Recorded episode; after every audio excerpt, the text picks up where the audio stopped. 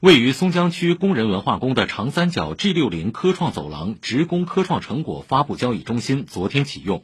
沿线九城市总工会就共同促进职工创新创造发明成果高水平推广转化进行云签约，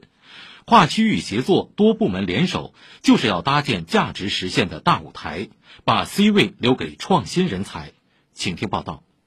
职工创新成果历来是一座富矿，但往往只在企业内部实现价值，有些还找不到用武之地。松江区总工会副主席于永峰说：“他们在调研中发现，不少先进技术止步在企业的荣誉墙上。如何促进科技资源开放共享，加速成果落地转化？长三角 G 六零科创走廊职工科创成果发布交易中心正肩负这一使命。”所走的一些企业不知道哪些人可以拿到这个专利，创造多少价值。专利技术挂在墙上三年了，没有形成生产力，我觉得是非常可惜的一件事情。职工也确确需要有一个创新成果转化的一个平台，只有平台做活了，形成价值是否肯定，也会激发创造的活力。该中心启用后，知识产权转让许可、作价入股等交易可享受到全生命周期的专业服务。上海聚微新材料总经理王晶说：“这个实现价值的舞台上，C 位留给一线职工，可以为企业吸引、激励高端人才增添助力。”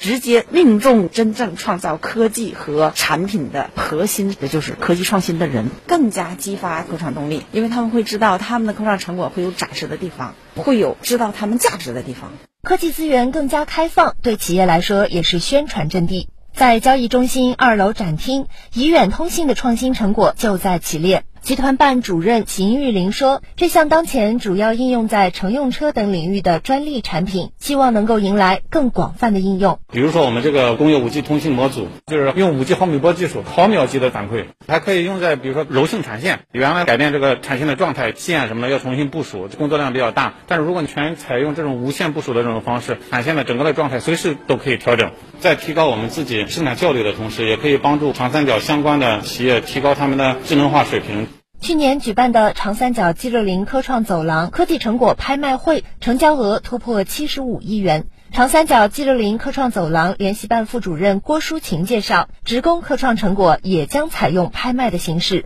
预计本月底将举行首拍，成交额有望达到两点五亿元。相关路演等配套活动正在筹划中。这些创新成果值得我们去大力的挖掘，创造更广泛的应用场景。我们搭建了越来越多的利于创新、创造、转化、发明的这样一些场地平台，让大家都能够投入到我们广大的创新的氛围当中。以上由记者戴琳报道。